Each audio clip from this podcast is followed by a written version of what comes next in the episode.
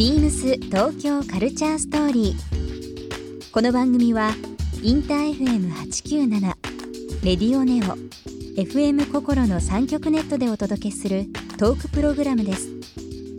案内役はビームスコミュニケーションディレクターの土井博志。今週のゲストは河村康介ですコラージュアーティストでグラフィックデザイナーアートディレクターの河村さんビームスとメルセデス・ベンツのコラボレーションプロジェクト「ハイ・メルセデス」のパーティーでも作品を制作されました。数々のコラージュ作品を生み出してきた河村さんにさまざまなお話をお伺いします。BeamsBeamsBeams Beams Tokyo Culture Story. Beams Tokyo Culture Story. This program is brought to you by Beams. Beams. ありとあらゆるものをミックスして自分たちらしく楽しむ。それぞれの時代を生きる若者たちが形作る東京のカルチャー。Beams 東京カルチャーストーリー。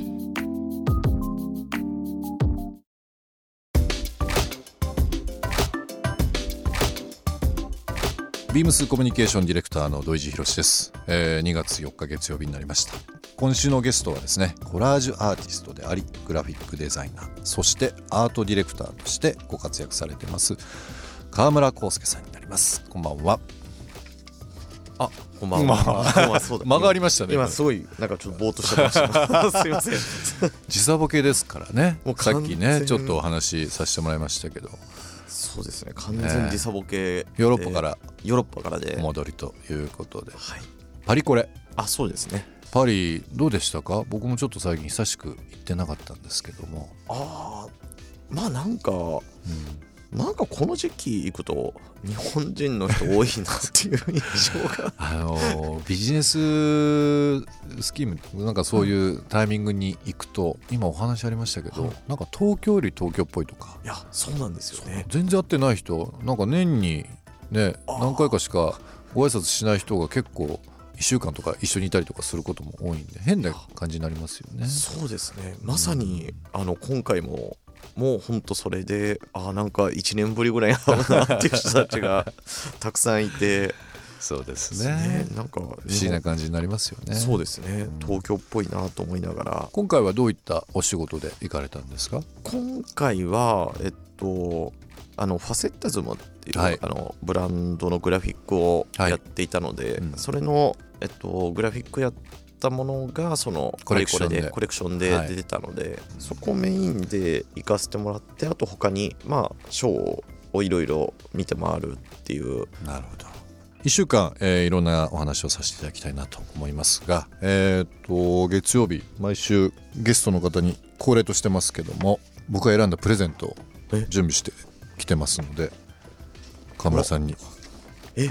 えーと本当にいただけますかこれ？うわかわいいあの春先にぜひ来ていただきたいなと思います。こちらですね、えー、とビームスオリジナルのあのルーズシルエットのパーカーになるんですけど、結構こうインスタとか見させていただくといろんな洋服ロン T T シャツ、まあ、パーカーとかよく着てらっしゃるので被らないものがいいなと思いつつもちょっとこれルーズな形なんでオーバーサイズ見えるんですけど袖口ちゃんと合ってるしあの肩周りがちょっと緩い、えーラベンダー色の、えーかわいいですね。オリジナルのパーカーにしました。ぜひ来てください。もうすぐ着させていただきます。ありがとうございます。僕あの定番味噌ですけどビームスのオリジナルの、はい。結構この辺のパーカーとかっていつも着てるんですけどあのうちのそのデザイナーとかはい。ものづくりしてるチームがまあ無類の古いず古着好きで。あで、まあ、もちろん今の最新のトレンドっていうのはい。を落としつつも中でこう10個ある中で例えば2つ3つはあこれこの古着モチーフにしたのかなとかこの時代のこのシルエット良かったよなっていうのものがあるので単純にパーカーパーカーではなくてパーカーの中にもいくつかこうバリエーションがあるっていう。こだわりが。今回その一つで、えーと割とシルエットが90年代っぽい感じではあるんですけど、はい。ブカブカのオーバーサイズにならないちょっと袖周りはあのーちょっと削っているような形になりますので、ぜひ来ていただきたいなとありがとうございます。思います。ありがとうございます。えー、と今、えー川村康介さんの方にプレゼントさせていただいた、えービームスオリジナルのフード付きのパーカーですけどもこちらの方リスナー1名様にもプレゼントさせていただきます。応募には番組最後に発表します。キーワードが必要となりますのでぜひ最後までお聞きいただければなと思います、えー川村さん今週ゲストとして来ていただいておりますけどもビームスともいろんな形でお仕事させていただいたりっていうのがあるんですが、川村さんあのコラージュアーティストはい。このリスナーの方にもし分かりやすく僕こんな職業というかこういう風なクリエイティブやってるっていうのをはい。もしお伝えいただけるのであればこのコラージュアーティストってどう表現されるんですかね？とまあ単純単純にというか簡単に言うと、まあ、写真とかうん。を切り張りして作品を作るはい。仕事というか、あのまたちょっと絵を描くのと、まあ、別ですよね、既存にあるものを一度解体してあの別の形になるほど。作り変えるっていう職業なんですかね。その作風っていうのははい。もう以前から自分の表現の一つとしてずっと長年されてたわけですよね。そうですね。もともともうそこからがスタートっていう感じで、まあなんか絵があんまりこう絵を描くことが得意じゃないので、それでなんかこう写真を切り張りしていくっうんていうスタイルを始めてそれがまあスタートでずっとやってる感じです。こういうクリエイティブなことをされるきっかけというか。はい、幼き頃こういう人に会ったとかこういったものに影響を受けたとかってああったりしたんですか？あでも一番最初はでもやっぱファッションうんからですかね。中学生ぐらいの頃にに見てた雑誌をまあなんか洋服好きで、まあ、その当時の、まあ、僕らの時だと多分スマートあったのかな。川村さんなんかえー今年おいくつですか？えっと今年の6月で40 40歳なるあ。もうななっちゃうんです。ダブル成人式ですね。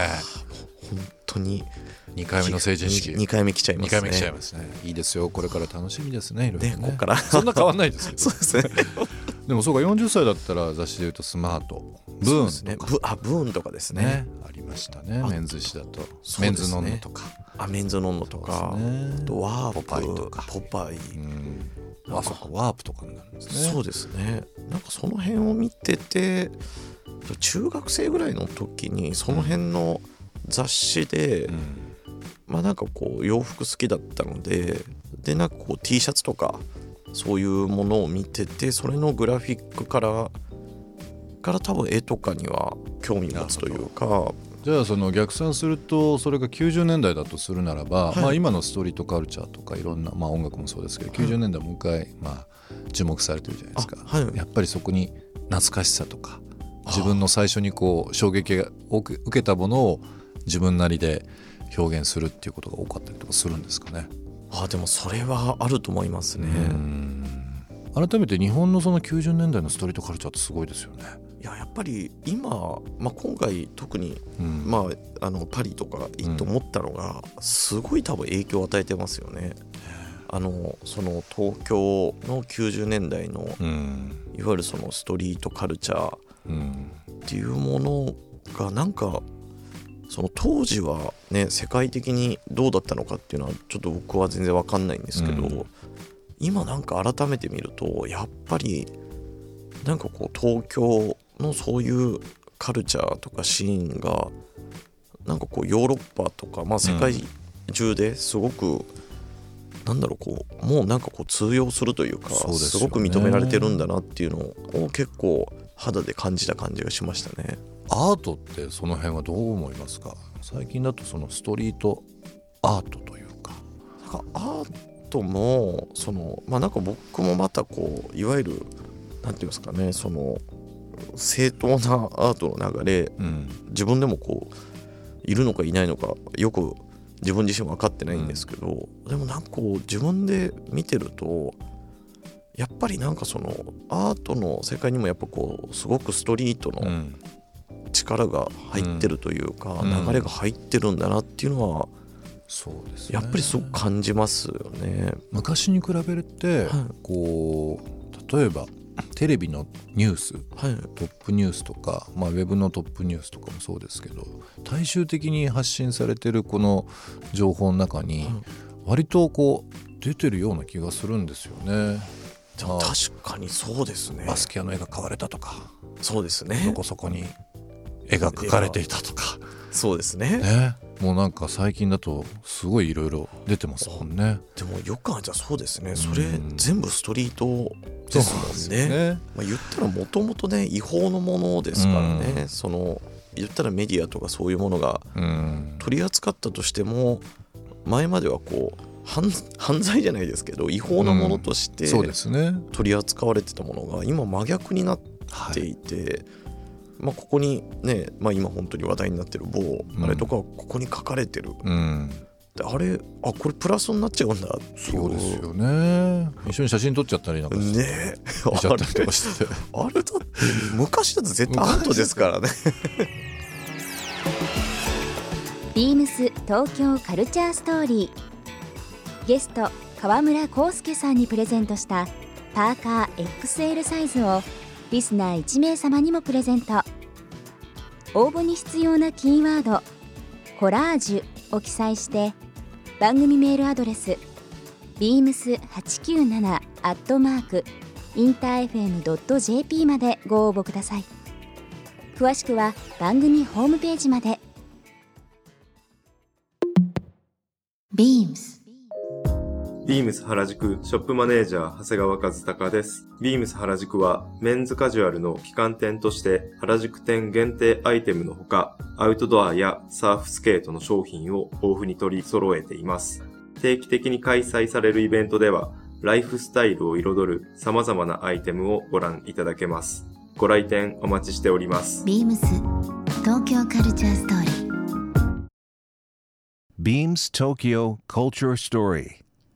This program was brought to you by Beams.